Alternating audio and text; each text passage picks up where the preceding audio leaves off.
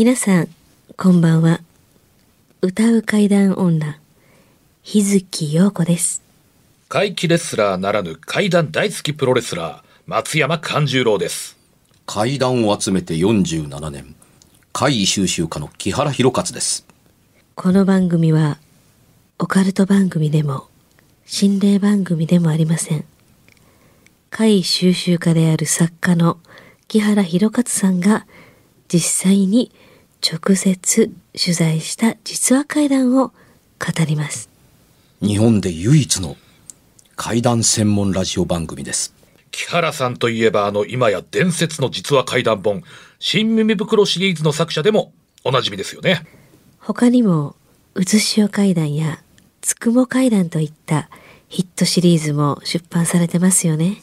その木原さんによるこの世のものではない話、もののけの話、不可思議な話といった実話怪談を季節に関係なく毎週聞くことができるなんて、怪談マニアにとっては夢のような話ですよね。夢どころか悪夢よりも素晴らしいことですよ。それでは、あなたが最後まで無事にお聞きできることを祈ってます。怖い水曜日、存分に味わってください。はい。はい。今回も始まりました。あ、はいはいはいはい。あの、言っていいですか？はい。いや、立て続けに3週ゲストが出たので、そうなんですよゲストがいなくなった途端に、は気が抜けてるじゃないですか、木原さあ。ん。いや、僕ね、ごめんなさい。収録終わったものだと思ってました。いやいやまだゲストが今日のこの放送がありますよね、部屋出てくから、実はね、まだもう一週分あるんですいや、よね。びっくりした。うんゲストと話してたら、キアさんまだ終わってないですよって言われて、え、どうして？ゲストはもう終わったやんかって、えっと、思ったんです、ええ。勝手に。一本残ってたんですそうなんです。よね。でね気合を入れ直します。そうね、はい。ゲストの方がちょっと続いたんでね、お便りがたくさん来てるんですけれども、はい。ちょっと紹介されなくできなくて申し訳なくて、いやほんまに。もう来週以降どんどんね、紹介していきやがてあの。あの、映像大会冬に向けてやりますので、あの、ええ。投稿した映像、していただいた映像が、ええ。実はすっごいのがあるんですけれども、あの、必ず、あの、まとめてやりますので、ええ。あの、ご期待いただけ、いければと、ねあの、思います。で、あの、シアターセブンにね、あの、映画の方、新見風呂 G メン、見に来てくれた方からも来て、あの、いろいろね、お便り来てたんでおー、それはそれは。紹介できなくて申し訳ない。ありがとうございました。すいません、本当立て込んでてごめんなさい。で、まあ、お便りシリーズ、はい第1弾として、今日はなんと、香港に住む日本人の方そうがなんですよ。聞いてますよと。真面目に、香港で聞かれてるんです。あの、日本じゃないですよ。ええ、違いますよ。外国ですよ。え、すいません、どうやって聞けるの？まあ、ポッドキャストが YouTube でしょうじゃあね。前、ベルギーからいただきましたこれはもう海外でも聞かれてるという、こう。だあの今週はこれ一本しか紹介できないですから間的にないんで、来週以降ねまだまはだいただいてる方紹介しますので。いなので、えーそのお楽しみに香港からはい、えーラジオネーム香港の MK さんから、初めてお便りさせていただきます。ありがとうございますありが。とうございます。いつも拝聴していて、不確かな情報をよこす投稿者へ木原さんがぐさぐさと入れる鋭いコメントが好きで、すいません。欠かさず怖水を楽しみにしていたのですが、はい。いざ目の前で不思議体験をしたという人物に遭遇したとき、うんどんなことを聞くべきだったのか、木原さんのように頭が回らず難しさを感じました。うん。今回の件につきまして、どんなことに注意すべきだったかを教え教えていただきたくお便りいたしました。はい。私は香港に数十年住んでいる日本人女性です。うん。今回は私の香港人男性の同僚が体験した会についてお便りさせていただきました。うん。先日、同僚宅での食事会でのこと、同僚が妙にお化けを怖がるので、育児なしとなじったら、うん彼が30年くらい前に遭遇した目に見えぬ何かについて話してくれました。うん。21歳くらいだった彼とその仲間の3人は中国の中山、珠海、マカオの2泊3日の予定で旅行をしたそうです。うん。2日目の珠海での2階建てホテルの2階に2部屋でチェックインした後、2日目、珠海2階建てホテルの2階2部屋にチェックインした後、その夜同僚は疲れていたので、ホテルの部屋で休み、他3人はディスコに出かけて行ったそうです。同僚は寝ていたそうですが、硬いもので板を叩くようなコンコンという音で目が覚めたそうです。うん。シャワールームのドアがきちんと閉まってなくて、えー開閉しているのかと確認したそうなんですが、ドアは閉まっている。他を見渡しても音が鳴るようなものはない。しかしまた、コンコンと音がしだしたそうです。うんそれにその部屋は妙に寒かったそうなんです。うん。夜遅く友人たちが部屋に戻ってきた時同僚はここに何かがいるから隣の部屋へ移ろうと提案し二人が荷造りをして部屋を出ようとしたそうなんです、うん同僚が先に出て次に A 君が出ようとした時 A 君は何かに押されたのか前に突っ伏したそうなんです、うん同僚は最初ふざけているのかと思ったそうですが、次に逆立ちになり、足の方が引っ張られているような格好になったのを見たそうなんです。うん。というのも、普通の逆立ちなら、体は地面と直角になるはずが、部屋の奥の方に斜めになった形で傾斜していたそうなんです。同僚はすぐさま A 君を押し倒して手を引いて出口まで引きずり出したそうです。それから隣の部屋の B 君、C 君を呼び、B 君を先頭に同僚 A 君、C 君の順で廊下を歩こうとしたのに、A 君は動けなかったそうなのです。そこで今度は3人で A 君を左右と後ろで囲むようにして手をつなぎ、進み、どうにか廊下を歩き切り、階段で1階まで降りていったそうです。その後、4人とも隣の部屋には戻らず、ロビーで一晩過ごしたそうです。このことをホテルの人には言わなかったそうなんです。そんなことはホテルにはありがちだからだそうです。彼らは旅の途中、マカオにある有名なお寺でおみくじを引いたそうですが、A 君は100番の一番え悪いおみくじを引き、香港に戻って有名なお寺でもう一度おみくじを引いた時も A 君だけがえー100番を引いたそうなんです。2回ともそれを同僚が目撃していたので間違いないとのことでした。うん。彼らは中国から何かを連れてきてしまっていたのではと心配になり、香港でお祓いをしたそうです。お祓いの人は同僚たちにその後も A 君と連絡を取り合うように言ったそうなんですが、同僚は心の中でとんでもないと思い、それ以来 A 君とは連絡を取らず、今どうなっているかは知らないそうです。同僚はそれ以来お化けが怖くて、今でもホテルには一人で泊まれないそうなんです。私がその何かは香港から持って行ったかもしれないじゃないかと聞いたら、なぜかそうではないと言っていました。ちなみに当時 A 君は靴屋をやっていて、ある時母親と子供が靴を買いに来たそうなんです。子供のサイズはなかったのですが、少し大きめのサイズの靴を買っていったその翌日、レジには死んだ人にお供えするお金が入っていたことはあったそうです。どういうことですかね、これ。えー木原さんならこれにどんな疑問を持たれますか？ご教示いただけたら幸いです。というですあ、ね。香港から、あの、わざわざありがとうございます。はいいかにも香港らしかったりするっていうところですけども。いかにも香港らしい。あのー最後の中に書いてあった、あのー話であのちゃんと質問として書かれてたから答えますけど、はい。あのー日本だと、あのー死者に、あのね、あのー六文銭も立てたりするそうですね。そうですね。あの三途の川ののあの渡り地なんだそうです。ええであのこれは日本からおそらく発した考え方ではなくてあの中国から来た考え方なのではないかなと思わんでもなかったりするんですけどあのあっちに行っても暮らしに困らないようにというところでお金を死者に持たせるんですけど、本物のお金が渡せるほど裕福な人間生活ではなかったりするのがご時世だったりするからというのであの印刷で吸ったお金を持たせるんですよ。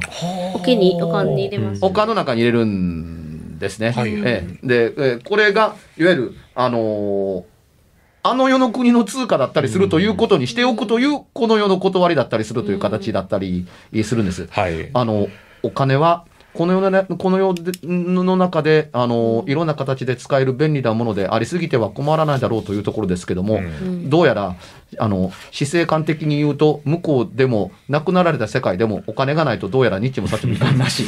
まあ、厳しいところではありますよね。うん、だからね、あのー日本はどうやら渡し船の、あのーお金だけで済むみたいですけど、向こうは亡くなってからも生活するのにお金がないと困るという世界みたいな感じだったりしますね。うんはいで、あのー死者のために弔うのの一つの道具として、あのー紙の紙幣を持たせるっていう、あの考え方とは別に、あの、えー占って神様か何かに、あの、お礼をするのにお金を払うという発想もあるんですよ。うん。うん。それもやっぱりね、するんですで、願い事の大きさによってする量が違うので、あまりにも願い事が大きいというか、叶うべき未来がでっかいと、あのーかかるお金も養蚕なので、うん。なるほど、なるほど。行産吸って燃やすんです。はいはいはい。うん、その願いに、いあの、いっぺんにバーッと燃やすんじゃなくて、あのーどう言えばいいんでしょうね、炉の中に次々、次々と、うんうんあの、10枚取っては燃やし、10枚取っては燃やし、20枚取っては燃やし、5枚のも、うんうんうんみたいなことやるんですって。だから、あの、えー神様に願いを叶えてもらうときにお金を払うという考え方、特に台湾では強かったりします。台湾。で、へーあの、中国では死者の、の、おか、おか、死者にお金をっていう発想って、まあ、あの、朝鮮半島にもあったりする考え方だったりするはずなんですけれども、はい。あのーね、あの、紙で印刷したお金を、あのーね、人人に、んの亡くなった方に持たせるなんて、あんまり日本に入らなくてよかったなと思わんでもないですね。その、あのーいや、単純に燃やすとき大変やからっていうのと用意せなあかん。すっげえ紙の札束があるのに、使われへん金ってどうなのっていうふうに思ったりするからというので、これはもう、あのーね、どういうふうに、どんな理由で始まったかよくわからないけれども、あの、この世の生き様が反映されている匂いがプンプンするような感じがします。うんまあ、つまりう、んあの、この世では貧しくて、あの、ええもん食べられなくなったかもわからんけれども、あっちの国では贅沢をして、いろんな美味しいものを食べて、いろんなところに行って笑って暮らしてねという、生きてる人間が死者に死者に送る弔いの気持ちやと思うんです。はい。うん、いくらでもすれるから、うん、こっちではお金がなくて寂しかったね。向こうでは、あの、大盤振る舞いしていいよっていう気持ちが、あの、あったからっていう風な感じがするんですよ。だから、ね、子供だからたくさん持たせるという発想もあったと思うし、おじいちゃんだからこそここまで頑張ってくれてありがとう。あの、一生かかってもここまでたまらへんかったぐらいのお金を持たせて旅立たせてあげるからねというのもあったのかもしれません。うん、ただ、あのー死者に対する感謝と敬意がなければ、このようなことはそもそも根付かないと思うのでというので、ですね。一番最後の、あのー質問そのものが、ちょっと心に、あのーとどまりました。あの、私たち日本人は死者に敬意を払っているのだろうか。ん。旅立った方のことをどれほど、あのー心にどれほど寄り添ってるのだろうかっていうのって、考えなければならないこの1年半だったんではなかったのかなと思うところありです。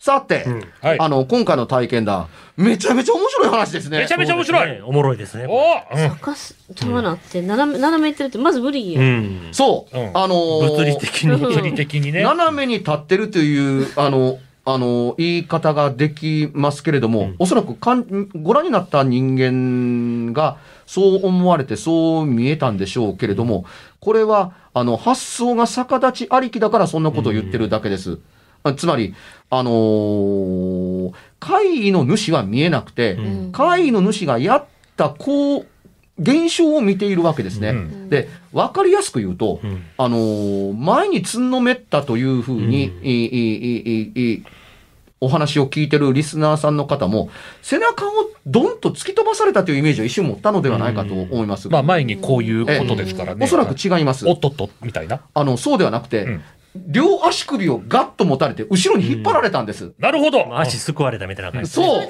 両足を。うんそれで前に倒れるざるを得なかったりする一回前にとてんってなそう。って、で、手をつくわけですよ。うんあの、顔を打たないように。手をついてるけれども、その手首を握っあ、あごめんなさい。足足首を握った話が、依然話されていないので、後ろに引っ張られるのが嫌なので、つ、あの、冷たったんばかりに床に手をついていたらですね、その、あの、お何？えーえー。足首を掴んでる、うん、腕がはい。クレーンで巻かれるかのように、実は上の方から引っ張っているのであってっていうので、そうなってるんだと、あの、思うんですよ。で、なぜ上に引っ張っているのかというと、とというとこですけども、普通の身長の人間の人が腕を持って相手引っ張っても、あの、持たれている人間の足が上に上がることってないんですよ。万歳しながら足引っ張ってんのかってことですよね。そう思うよりは、あの、いわゆる天井から手が伸びてきて、天井に引き上げようとしているのに、上がってると、傾斜したまま後ろに引きずられていくという現象が起こるはずですから、手の持ち主は、めちゃめちゃ高身長、4メートルぐらいの身長の、の、あのー天井のあたりに手首が来るぐらいのような人が引っ張ってるのか、そうでなければ天井から腕が伸びてるかのようにっていうビジョンがおそらく正しいんだとあの思います。で、腕は見えていません。うん。見えてます見えていたら腕の方にショックを受けますから、うん。はい。見えていないけれども、あのーこれはね、何かに引きずり出されようとしているという瞬間を垣間見てるから、あのーこの世ならざるものが怖いのではなくて、現象そのものが怖いんですよ。あの、そのまんま、天井の中に吸い込まれるのではないかという怖さっていう、命があるあるとかないとか以前に、この部屋から消えてなくなる怖さっていうのは、あの、死をも意味するという怖さがあったのではないかなというところなので、連れ去られないように必死に引きずり下ろすかのような、あの、所作が繰り広げられたと、あのー思います。怖かったでしょうね。で、なおかつ怖かったのがね、その天井の上がなかったことです。わかりやすく言うとね、2階建ての2階なんですから、上は屋根しかないんですよ。うん屋根というか屋上しかないわけやから、上がないところに上から引っ張られるのが怖かったはずです。うんほんまや。うん。どこに連れて行かれるんや。その通りです。はっきり書いてありますもんね。うんだって2階建ての2階って。で、地震のない国ですから、んあの、天、日本人の考える天井と向こうの天井とは違うんですよ。うんおあの、あの天井裏がないんです。ああ、もうダイレクトに、もう、ええ。こう、なんていうんでますか？あ、あの、うん。配管のために、うん。あの、化粧板と隙間があったりするかもわからないですけども、多少はあるでしょうね。日本人が思い描くような、うん。その、さらに上があって、うん。あの、化粧板の間には結構の人がかがんでいられるぐらいの隙間があるという印象ではない建物だと思うんですよ。あうん、間に大きな針をいくつも通して、耐震構造的なものの作り方をしてなかったりするんですね。うん、そもそも板の床があって、で、そのパイプを這わせて、それがまあまあわからないパイプの厚みぐらいの天井、化粧板しかないと言えばいいですか。だから、はいはいはい。はいあのーね、天井として見えるところから、あのー、3、40センチしたらもう屋上だっていう程度のことというのが、外観から分かっているので、2階から引っ張っているような存在なんて、あ2階ですから、うん。そのさらに上から引っ張る存在なんてあり得るわけがないというのを視覚的にご存知なんですっていうのが、全員が、うん。あのー怖さをさらに倍化してるということでしょ。う。いえ、上の階がないのになんで上やねんみたいなもんだったりするっていうのは、あの、人間の心理の怖さに、あの、かけるバイアスとしては強かったと思うん。ですよ。あの、ね、あの、これまでのゲストの時の話じゃないですけども、あの、ね、えー5階建てのマンションの4階のベランダであるがゆえに人が立ってたら怖いって話と似てます。うん。うん、これ2階とか1階やったら、誰やねん、うん。どうやって、みたいな考え方の方が先に立ちますけれども、あの、4階だと、まずそれはないでしょうと思う怖さがありますから、体感で先に分かっているからっていうのと、あの、よく似ている怖さが、この話の中には、あのあると思います。でね、この中に、あの、メカニックとして入ってなくて、ぜひとも聞いてほしかった、あの、ことって、はいえーえーえーいうの、この方が気にしてるところ、うん順番は一番最初に聞くうつもりではないんですけれどもね、うんこれは聞いておかなければならないということが一点だけ欠けている点大きなことを欠けています。おなんでしょう？それはね、えー助かったのは A 君でしたっけ？上に引きずり上げられたのって。あ引きずり上げられたのは A 君です。A 君ですよね。はい引きずり上げられて、あのー床に手を、両手をついたまんま、傾斜して天井に伸びるかのように足が伸びている、このはい A 君のはい足首に手形はあったのか。ああ、そこをそれは確認ないでしてもらえたかす。らあるいはに握られたかのようなうん感触を本人が持っていたのか。うんあえーっとね、あのー動けなかったと。うんあのー部屋を出ようとしたんですけれども、まあ動けなかったと。そうでしょ、はい。で、あの、動けなかったことと足首とは実は何の関係もなかったりするんですよ。あの、足首持ってて上に上げられたら、う上、あの、動くことができなかったりするわけです。うんあの、床に手突っ張るしかなかったりするわけだから、あの、足首がどうであったのかって知りたい、い知りたかったりするうのって、あのー二つの意味があります。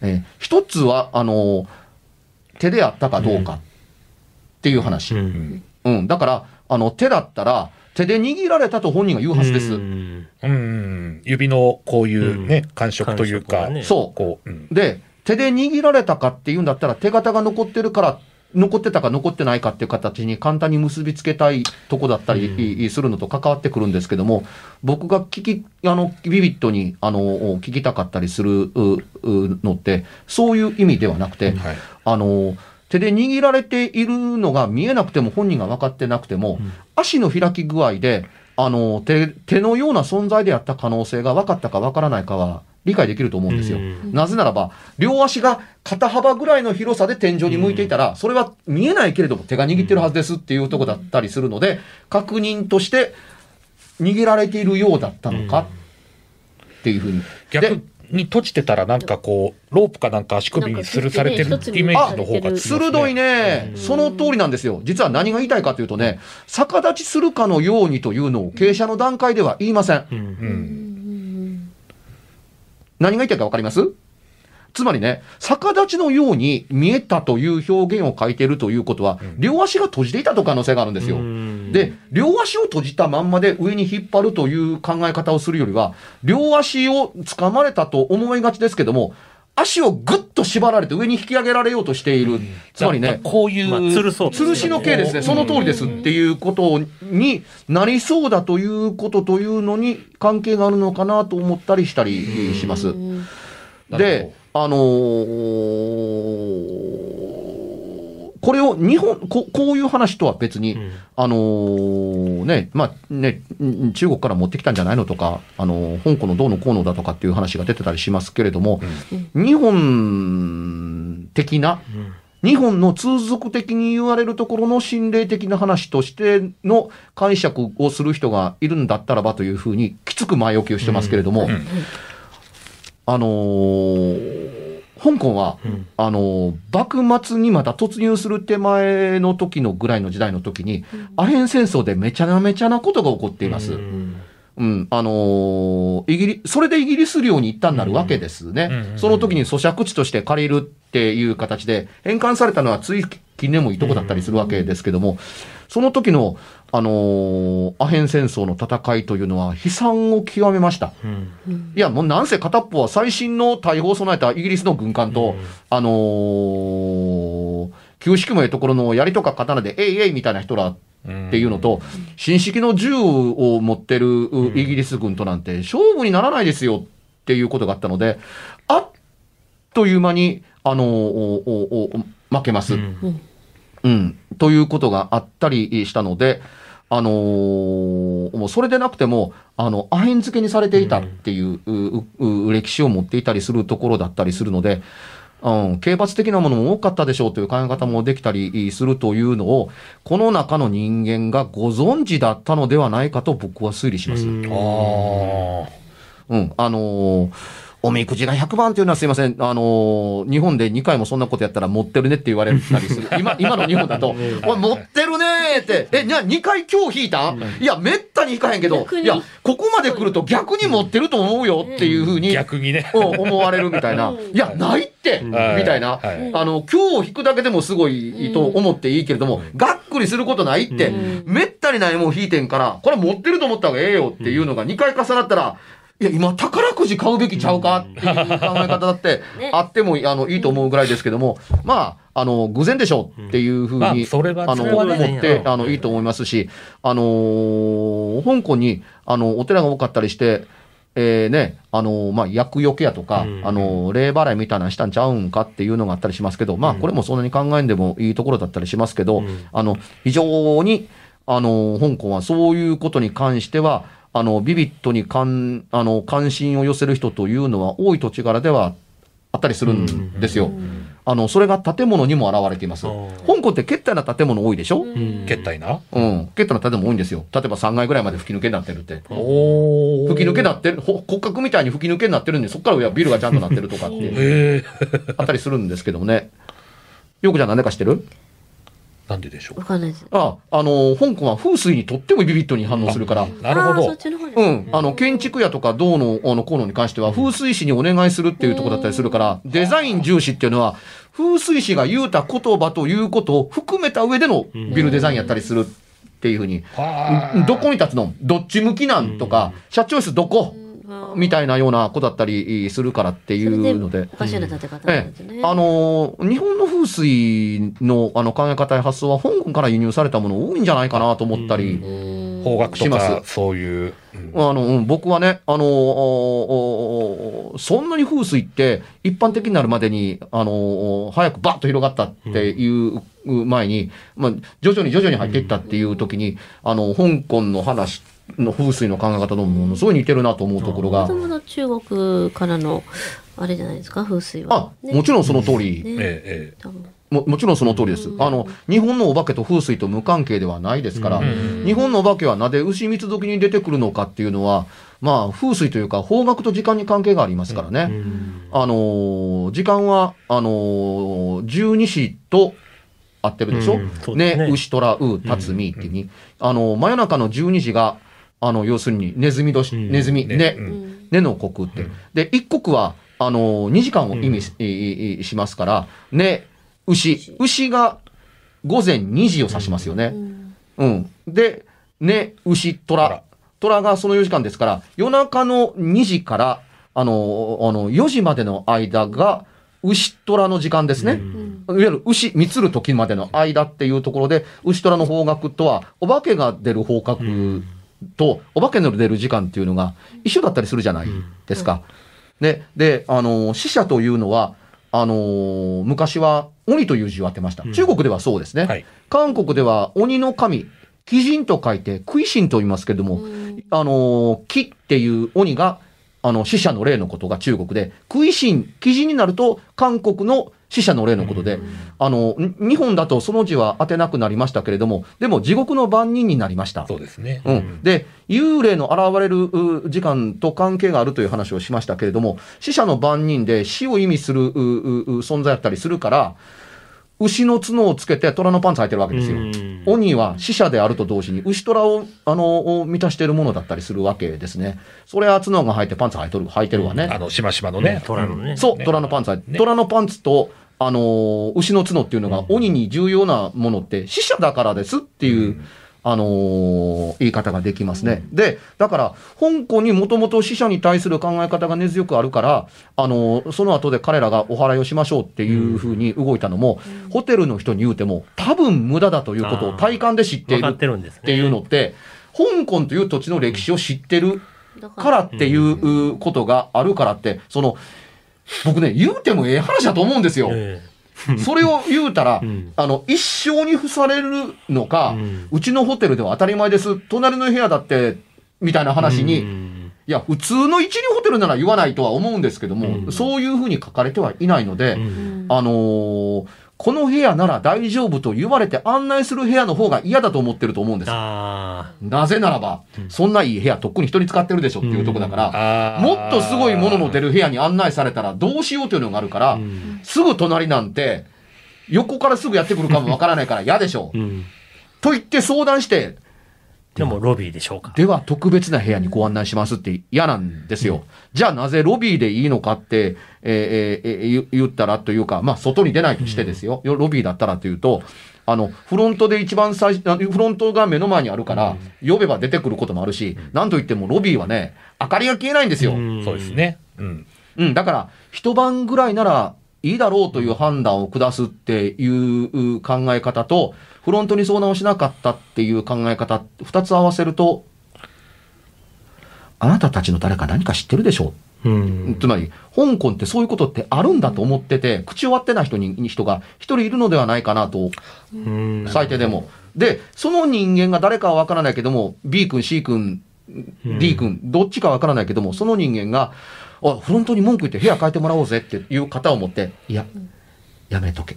ロビーに寄った方がずっと安心や。一番マシやって。その通り。何買った時、ドアを、を、そのまんま、あの、突き抜けて逃げられるだろうっていうふうに、外出たら怖いやんか。うん。うん、外の治安って、夜中の香港の治安って、今からの30年前だったら、それなりに危なかったと思いますから、だから、ホテルの外は生きてる人間の危険がいっぱい。うんかといって上の部屋は、この世のならざる者の危険がいっぱい。一番安全なのって、あの、経営していて平気で働いていられる人がいるという、目の前の、フロントの目の前のこのロビーが、一番明るくて安全だということを知っていて、このままがいいといった人間がいると思うの多分そうですね。ちょっとまあカットしちゃったんですけど、うんその時は冬やったけど、ロビーも寒かったそうですが、同僚は部屋よりはマシだったと言ってましたっていうねあ、そうだよねまあ部屋よ。りマシっていうのはやっぱりそういう意味での部屋よりマシっていうのはあったのかもしれないですね。部屋よりマシだということを知ってるんですよ。うん寒うてもロビーの方がマシやという。そう。で、みんなが同意してるということは、ええうっすらと、部屋よりマシだという理由を聞いてたけども、うん伝えてないものがあるのか、全員がもともと知ってるから、部屋よりマシだと言われたときに、んだと思える予備知識があったというのが正解だとうん。思うんですねっていうところだったりしますから、この中での怪異の点で注意すべき点は、足が開いていたかどうかっていう、逆立ちというのがそれとちゃんと結びついてるんだったらば、閉じられたまま上に上がっていくんだったら、うん限りなくあの死に近い怖いイメージだと思います。ん。で、開いているんだったらば、逆立ちではないけれども、逆立ちかのようにというふうに映ったという表現で言ってるならば、ん。足首を持たれたのは手だったのか、うん。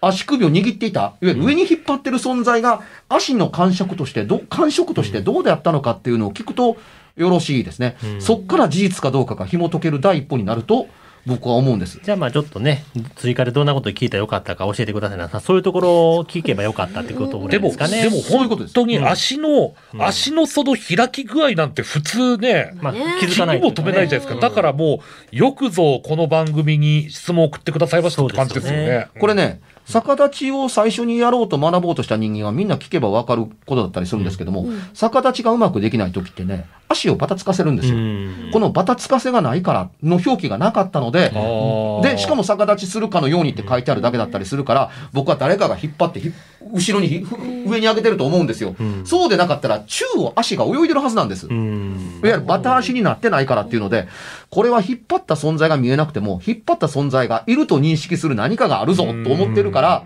それは足首でしょというのと、突き倒されたかのようにっていうのが、いきなり足の罠に引っかかって、ヒュンとこう上に、あの、木の罠に、木にロープをくくりつけて、動物を釣り上げる時の罠に近しい見え方がしてるというような気がするんですよ。ううんんうん。それがね、えらく怖くて、ん刑罰の方が体現されてるんだったら、ものすごく怖くて、ね。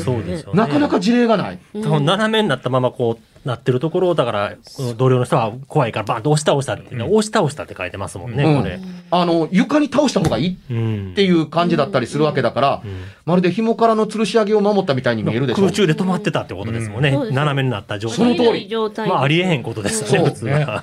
だからね、上に吊り上げられるということが分かってないと、まず地面に下ろせっていう発想になるだろうか。そうですよね。本当だこううんこう吊るされると思ったから、バンとつ突き倒したとそう。そう思うよね。だからそれがロープなのか手なのかっていうのが知りたいから、足の首の感触が知りたいという話につながっていくわけです。うんそこを聞いときゃ、あとは良かったぐそうでですすね。そこ重要ですね。うん、あのーこ、後付けになりますけれども、30年経ってロープやったって聞いたら、足首を何かに掴まれたと思う回よりも、一段ギアが上がった怖さにつながると僕はギアが上がる。思います。うん。そんな、なんかロープを使ったかのような回なんてあるのかって言いたぐらいですもん。縛られた感触やったとか言われたらね、そああな人間の手やったら現れようがあるかもわからないからっていうのは撮影したから知ってるけれども、うん。え、ロープって出るんですかって言われるとそうですよね。いや、ん？ん？どうなの？みたいなふうに思う。っていう。やっぱりね、世界は広いですね。広いですね。あのまさかこんなーこれを聞いたからといって香港が怖い土地やと思わないでください。ね。あそういうこと昔の話ですからね。そういうことじゃないのよ。たまたまこういうことをね、うん。だ経験だからされたって海外でのリスナーさんからもこういうね、うん。あの、お便りいただけたっていうのもそう嬉しくてね。うですね一言も触れなかったですけど、カチカチっていう音って何やろね？そうですね。それがそ、何もそれで終わっちゃってるんでね。ん。何やったらあのー香港で、うん。えー工事をやるとき、うん建物を建てるときだとかね、あの日本だと足場組むでしょ、うん。はい。うん。うん、香港の足場ってね、竹で組むんですよ。ああ、そうですね。僕も見ました。あーなるほど大丈夫か思うぐらいね、竹組んでこう、ビールね。しかもね、ロープでくぐってるんですよ。そうですね。ぐるぐる巻きして。怖いですよや、ロープ？いや、見事なまでの芸術的なくくり方なんですけども、竹をロープで継ぎ足し継ぎ足しして上にやっていくんですよ。それも、すっげえ高いところまで、一本や二本なんてもんじゃないですよ。それを、あの、ビルの外観にガーッと組んで、そこ足場にしてたりするんですよ。で、実はそのカチカチっていう音がね、どうにもこうにも僕にはその竹が鳴ってるイメージが強くって。ホテルの中でカチカチという音ってあんまりないです。うん。でね、どうも感触からしてね、あの、確認のため部屋、ドアを開けたりするとこから見てね、石が当たり合うようなカチカチではないと思う。そうですね。木の板が当たるような。ですよえ木を叩くような感じですね。硬い木をうん書いてますね。あ、だって書いてあった？硬いもので板を叩くようなコンコンあ、そうだったね。ええで、これ、板ではなくて、竹ではないかと思あーうんですね。うん、で、罠にかけて吊るすのに最も便利なのは、木と竹とどっちが便利？竹かな。しなる分だけ竹が便利です。その通り。り。なりますからね。その通り。しなる分だけ竹が便利やったりするから、カチカチやってるという木の板のような音って聞いた時から、竹と違うかなと思ってはいたんですよ。竹を割るか、何か、罠を仕掛けるか。うん。だから、木のの音のようなものの存在に関しては、一言も触れませんでしたけれども、うんイメージとしては竹のイメージが、あの、強かったので、うんあの、竹と罠、罠とロープ、ん。ロープと、あの、傾斜した人間の体の中浮きっていうのが、妙に一本線につながるような気がしたので、一応、音に関しては、そういう風な連想をしてしまいますと、うん。根拠ないですけど、うん。あの、一応、あの、しておいて、カチカチの音は、あの、気にしなかったねって思われるとあれですけども、あの、そこまで一本線にすると、竹って言われると、なるほどねと思うけど、最初にあの、その音って竹じゃないかなって言われると、どうしてっていう話しかならないので、一応最後に出させてもらいました。なるほど。まあ、またね、香港でも他にこう、会を体験された方にぜひ話を聞いていただきたいね。やー、本当に、多分ねインパクト大でしたからね。香港から階段が届いたら、その階段はとても怖いと思います。そうですね。その階段には血の匂いがするかもしれないという怖さを秘めてると僕は思いますね。いつ来てもいいように我々もちょっとあのね、ちょっとこ心構えしといや、きましょうかっこいいな、今の指のバキバキ感じゃん。あのね、癖なんですよ。この指鳴らすの。はあというところであの、香港に、あの、在住の方、あの、今の答えで、えー面白がっていただければ、私たちにとっては存外幸せです。はいですそうでね。すね。い。またぜひよろしくお願いします。海外からのお便りも待ってます。はいということで、告知いきましょう。はい。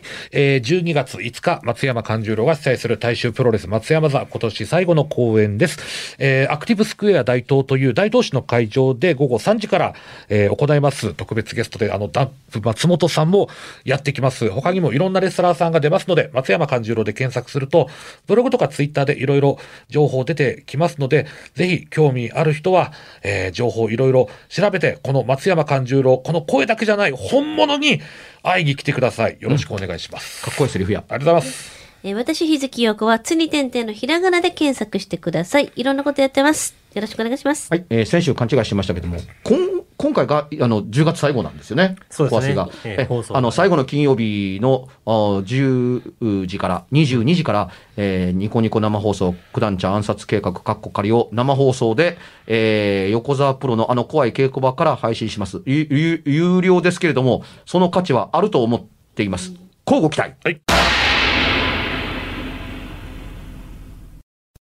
番組では別冊怪談ラジオを販売しております。ちょっと普通の地上波のラジオでは放送できない僕の体験を、あの、語っています。二度と本の形でまとめるつもりのない話が入っていますので、ぜひお聞きになってくださればと。どうやったら帰るの？詳しくは、ラジオ関西の怪談ラジオのホームページをご覧になって、ぜひともお買い求めいただければと思います。今夜はいかがでしたでしょうか？何もなければいいんですが。え？ちょっと、あなたの城、誰ですか？番組では、お便りや感想のほか、あなたが体験した怖い話や、あなたが聞いた身近な人の不思議な体験、また、怖い写真や、曰く因縁のあるものなどもお待ちしています。メールの宛先は、階段アットマーク jocr.jp k-a-i-d-a-n アットマーク jocr.jp